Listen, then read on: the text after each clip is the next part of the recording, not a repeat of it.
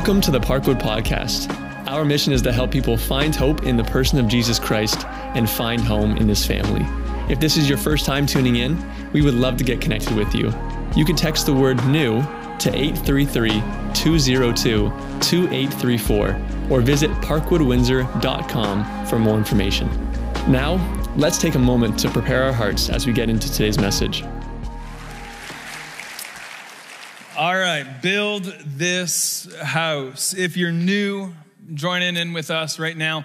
Uh, we're not building your house. We're not building like your physical house. We're, when we say build this house, we're talking about the house of God.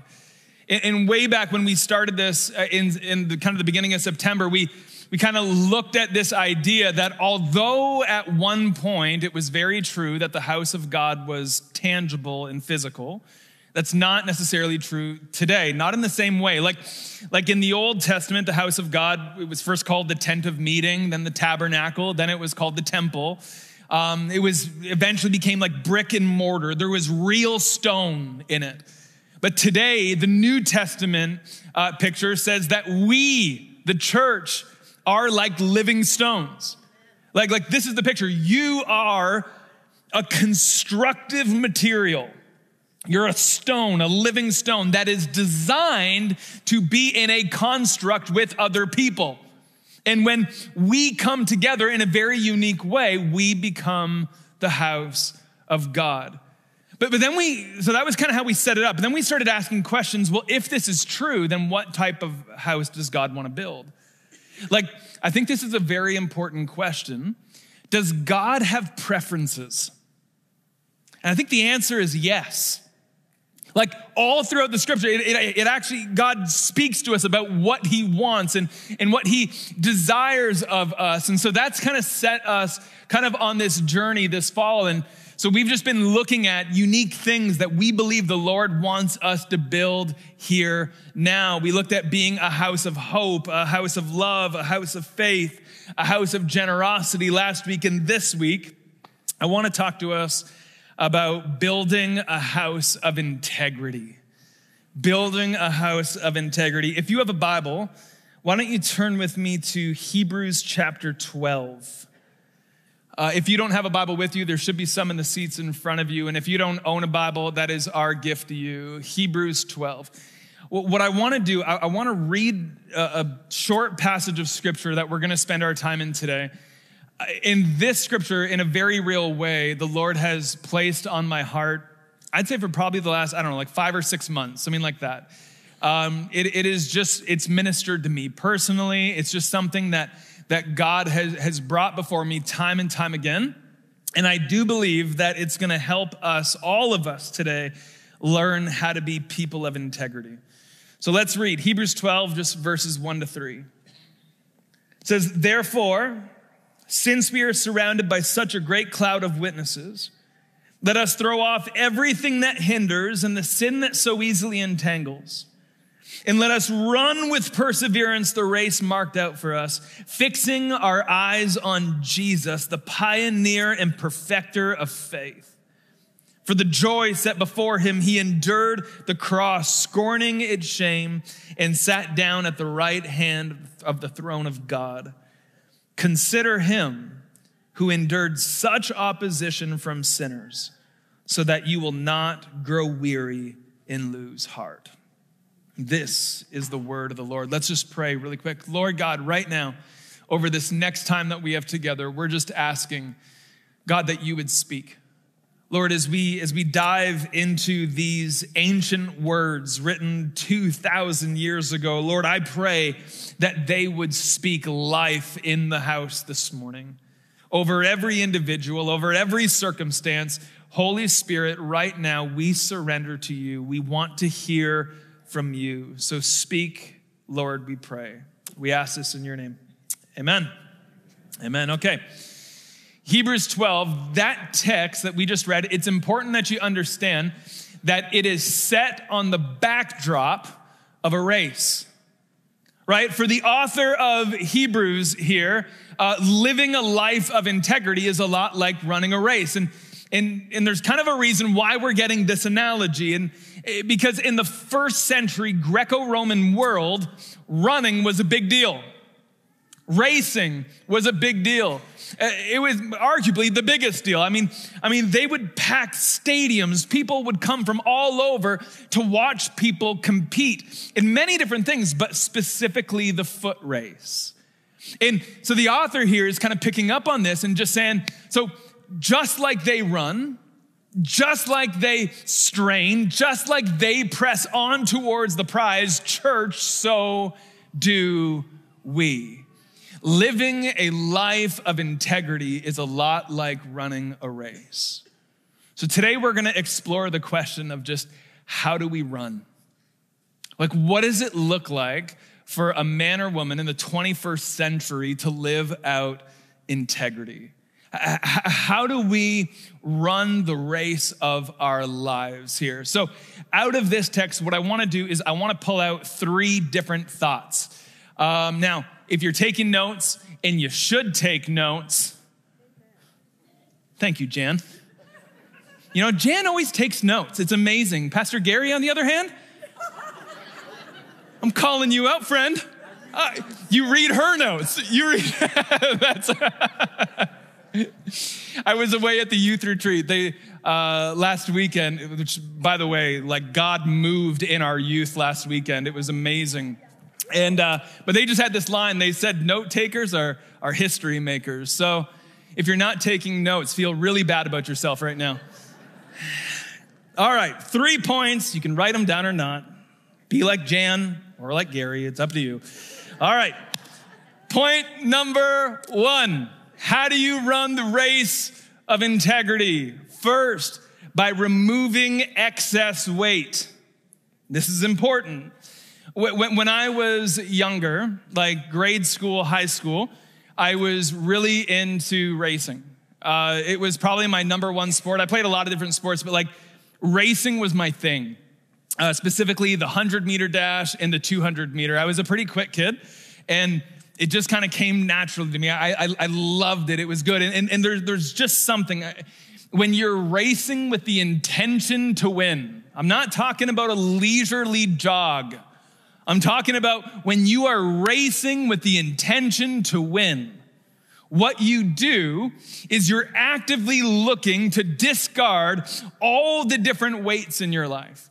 Like, like th- th- th- this takes place with the, the, the, shirt you wear, the shorts you wear, the shoes you wear. You're, this is what we do because every extra ounce slows you down, right? This is exactly what Hebrews teaches here. Go back with me into verse one. It says, therefore, since we're surrounded by such a great cloud of witnesses, push the pause button right there, okay? The cloud of witnesses that it's talking about is Hebrews chapter 11. Okay, right before this, Hebrews 11 is a long chapter chronicling story after story of men and women who ran their race well to the end. Not perfect, but they made it to the end. And now they're saying, all right, so since we have all these stories of men and women who ran their race well, it says this let us, church, let us run our race well. Well, how do we do that? Keep reading. By throwing off everything that hinders in the sin that so easily entangles the, the first thing we need to take very seriously in running this race is that we are removing anything and everything that holds us down. Anything that, that is an extra weight on us, we need to remove. Now, in this text, it specifically calls out two different things. It says that we need to remove, I'm just calling it stuff that hinders.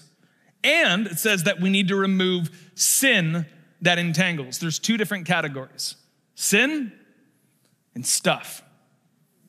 Now, historically, I think in the church, we've read this passage and we see one part of that, right? We, we, we kind of read this text and we're like, all right, Pastor, I know where you're going with this. I'm already ahead of you. I need to stop sinning. It's like, well, yes, you do. and so do I, okay? That is part of this, but that's not the whole story. Here it says, it says, yes, we need to remove sin and everything else that hinders. I want you to listen to me very carefully. There are things in all of our lives, probably right now, that aren't sin. And Jesus is still asking us to get rid of it. Like, I'm not talking pornography. I'm not talking greed. I'm not talking like, like you're out murdering people, you should stop murdering people. That's sin. Like, like I'm not, I'm not talking about just the big bad stuff we know is wrong. I'm talking about stuff stuff in our life that doesn't even fall under the category of sin, Jesus is still asking us to give it up. Why? Because it doesn't help you run. It doesn't help you run. The point here is that we are doing everything in our ability to run as fast as we can. It's to run this race as well as we can. So we need to get rid of sin for sure and everything else that is hindering us. Listen, I've, I've said this multiple times before. I'll say it multiple times again. God is more concerned in doing a work in you than he is through you. Okay? To God, your character matters more than your career. To God, your character matters more than your charisma. Hear it this way who you are matters more than what you do. So God says, you got to give it up. And listen, I don't know what that is right now. Like, there's a lot of us in this room. My guess is the Spirit of God is speaking in many different ways right now, exposing sin in our lives and just stuff that we're holding on to that isn't helping. It says, you gotta, you gotta throw it off. This is what's really interesting. You, know how they catch monkeys in, in South America? Um, it's really, really not that sophisticated. Um, what they do is they get these coconuts and they drill these little holes in the coconuts just big enough for the monkey to fit its hand in. But before the monkey gets there, they, they put a bag of sweet rice inside the coconut. So the monkey smells the sweet rice, it sniffs it out, finds the coconut, puts its hand in, grabs onto the sweet rice, but now that it's holding onto the sweet rice, it can no longer get its hand out of the coconut. And trappers literally have the easiest job. All they do is walk around picking up monkeys whose hands are stuck in coconuts. And, and, and the, the sad thing is, they could be free at any moment. All they have to do is let go of the sweet rice. Parkwood, I'm just gonna say it this way don't be a monkey, okay? And if that offended you, then just let the word fall, okay? Don't be a monkey, okay? Like, you, whatever it is that in this moment right now, the Spirit is placing on your heart. Whatever that sin is, whatever that stuff is, you have to let it go. If you are serious about running this race with integrity, you have to throw it off. The very first thing we need to do when we're learning how to run a race is we need to dress appropriately okay? That means removing all the sin and all the stuff. That's point number one. Are you with me this morning? Okay. Point number two how do we run the race? Not just by removing the excess weight. Number two is this that you need to look in the right direction. It's very important when running a race that you're not looking to the side or looking behind you right? It just, it just throws you off. When, when, when you're running with an, with an intention to win, you set your gaze where you want to end up, right? You set your gaze where, where, where, where, where like the destination is. And again, let's go back to our text. So right after it says dress appropriately, right? Throw off all the hindrances and sin. It then says this. And let us run with perseverance the race marked out for us fixing our eyes on Jesus, the pioneer and perfecter of faith. So here's the question. So, so why does the author tell us to always look to Jesus? Why is it important that we're always looking in the right direction? Why, in this race of integrity, are we called to set our gaze upon Jesus? Now, this is very important because here it is. Ready? Where you gaze, you go. Where you gaze, you go. My, my wife, Natalie, and I, she was in the nine o'clock service this morning. We've been married for 14 and a half years.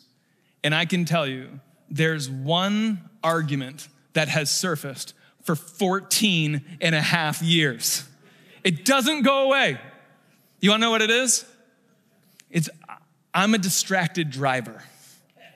Okay? so here's what happens there's just these moments, okay? And this started long ago. And we're just driving down the street. And then eventually what happens, something gets my attention out this. Anybody with me? You ever have this moment? Yeah? Okay, it's not just me. Okay, thank you. So we're driving down the road, and all of a sudden I look out and it's like a squirrel eating ice cream on a sidewalk or something, right? Like, and it's something that, like, in that moment, it's like, oh, that's neat. And most people just keep driving. For me, I'm like, oh, that's neat. And I continue to look as I'm driving down the road at the squirrel eating the ice cream. And then inevitably, what happens as I'm driving that car looking at the squirrel, I start to drift over towards the squirrel. And it's at this point in the car that the argument ensues. I cannot tell you how many times my wife has saved our lives by yelling at me and telling me just to look straight, you know, like, but this is what happens over and over and over. It's, it's this slow drift. It's not a hard pull, it's a slow drift.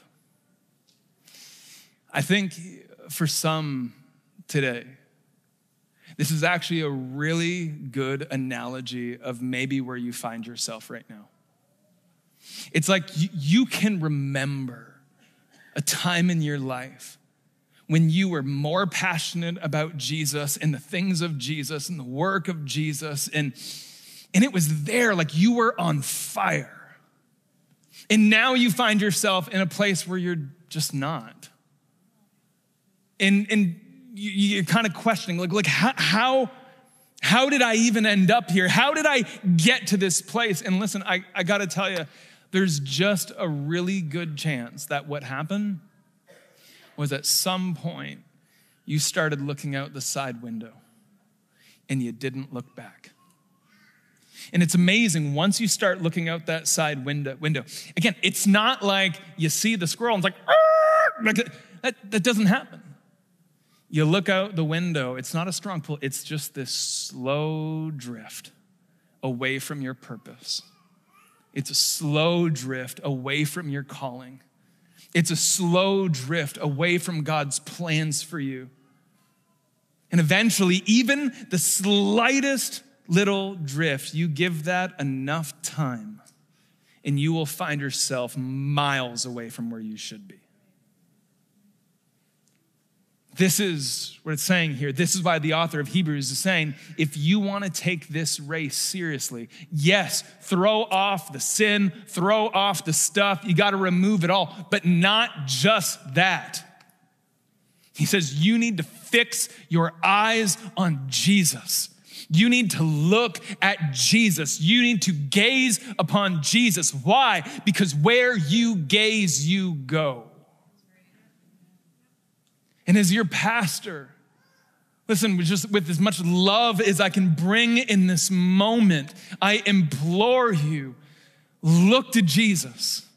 Get your eyes back on Jesus. If you're in that spot right now where once you were really hot, like on fire for Jesus, and now you're cold and indifferent, the only way back is by looking to Jesus. The only way back is by getting that laser focus back on the destination itself, and that is Christ. This is integrity. Integrity does not mean that you're gonna run the race with perfection.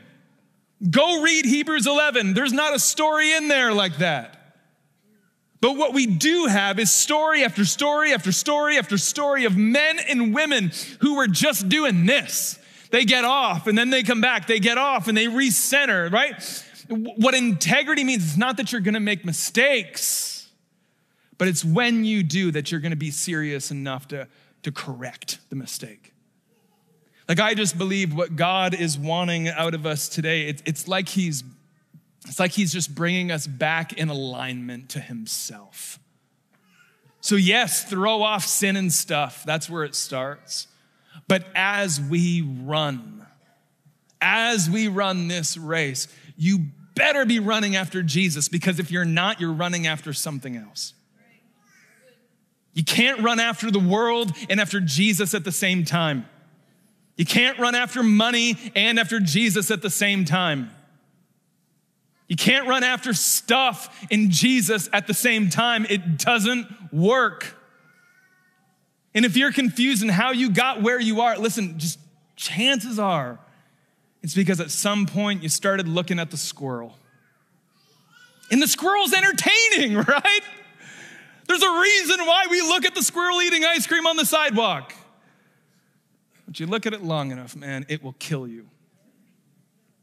Keep your eyes on Jesus. That's point number two. Now we get into point number three. How do we run the race of integrity? We remove the sin, we remove the stuff, we get that laser focus, we're looking in the right direction at Jesus. And now the final point is this we need to learn to run with grit. With grit. Hebrews 12, our text in verse 2 says, Run with perseverance. Some translations will say you need to run with endurance. My word, grit. I just like the word grit. Grit is the knowledge of something being difficult and still pressing through. Okay? Grit is this like inner mental resolve that no matter what comes your way that you're going to push on. This is grit. And it's what God is calling us to live through. Like I said, um, I was a sprinter, right? 100 meter, 200 meter, those were my races. And growing up, I did pretty well in these races. And I got into high school. Um, I went to Kennedy Collegiate Institute. Anybody from Kennedy here? Whew. Four of us. That's great. Okay. I ran track for Kennedy, and uh, it was our very first track meet. And uh, I'll never forget, we got there. I was not told this ahead of time. I was ready to run the 100 meter dash and the 200 meter. And then our coach said, Hey, everybody today is running the 400 meter. Because even if you come in dead last, you're gonna get points for the school. So everyone, go to that table and sign up for the 400 meter dash. So I thought he was kidding. so everyone else is signing up. Some time went by. And he came back and said, Danny, you need to sign up. The problem was by the time that I signed up, the only spot left for me to run, I still don't know how this even worked out. It was me, a grade nine, 14 ish years old, running against the seniors in a heat filled with 18 and 19 year olds, double my size that specifically had trained for this run. And so I thought to myself, ain't no, ain't no big deal. Danny, you got this. So I, you know, lined up and because I had no clue how to run this race and I was in over my head with all these people older than me, all I thought was, Danny, just give it your all. Just keep up with the pack. You're gonna do great. So as runners, take your mark, set, go and I gave it everything. And I am running at a hundred percent. If you don't know, the 400 meter dash is just like once around the track. It's, a, it's actually a very difficult race to do well. But here I find myself, 14 years old, keeping up with the seniors. This is the stuff legends are made out of, okay? In my mind, this race is going down in history. They are going to talk about the day that Danny Gray beat the seniors. And we're at about 200 meters in. We get about 250 meters in, and I'm right in there in the middle of the pack. And then all of a sudden, right here, I get a sharp pain like nothing I've ever experienced before. And I gotta tell you, I've never felt this pain before because I don't do long distance running. I run the 100 and the 200. It's so short, you have no time to cramp up. But now I'm in a longer run and I find myself in a situation and I'm in pain at the same time that the pain comes in. It's like my gas tank just depleted. And so, what do I do? Do I push on to be a legend? No. I walk the rest of the race. I kid you not, it's amazing how fast I went from being a legend in my own mind to probably running the slowest 400 meter run in the entire nation that year. Like, it was the worst. And it was humiliating because the last 100 meters, that's where the stands are right? That's where like everybody's watching. Nobody saw the good part of the run. All they're watching is Danny Gray just holding my side. It's like, you know, like I had no grit. I had no perseverance.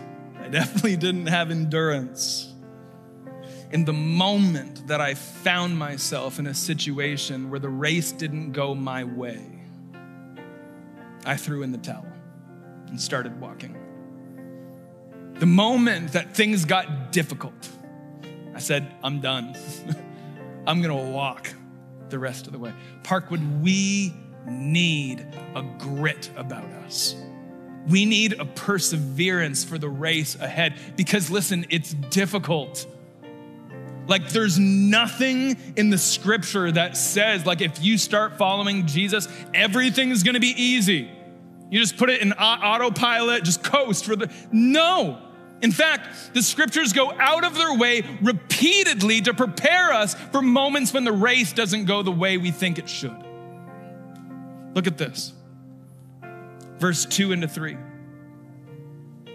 It says, For the joy set before him, he endured the cross, scorning its shame, and sat down at the right hand of the throne of God. And then it says, Consider him who endured such opposition from sinners, so that you will not grow weary and lose heart.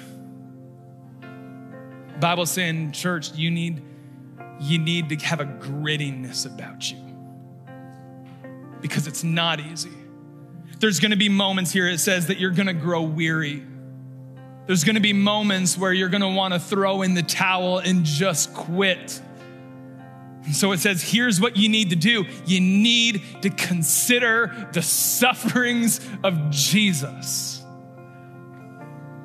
So let's do that for a moment. Let's just take a moment. Let's, let's consider the opposition that Jesus faced. I mean, I mean, this is Jesus, right? King of kings, Lord of lords, the healer, the redeemer, the life sustainer. This is Jesus. Who would think that anybody would oppose him? Oh, but they did. Like no one would have ever expected that from the moment that God incarnated himself into flesh, the person of Jesus came into this world, right from the very beginning, people were trying to hunt him down. King Herod, go read the Christmas story. And then it goes on from there, right? Jesus enters into his public ministry. And what happens? All of the religious leaders of the day, all of them start tag teaming against Jesus. The Pharisees, the Sadducees, the, uh, the Herodians, the chief priests, the elders, they all got together conspiring how do we take him down? No one would have ever expected that. Nobody would have ever expected that Jesus would stand trial for crimes that he did not commit. No one expected that this Jesus, creator in the flesh, as he hung on the cross, would be spit on and mocked by his creation. And as he died, no one expected the sun would go dark,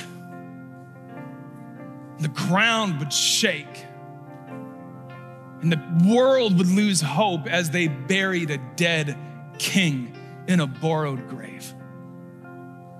Nobody expected this Jesus. Parkwood consider the opposition of Jesus because it's exactly what we need to hold us in when the going gets tough. And you might be like, okay, well, how?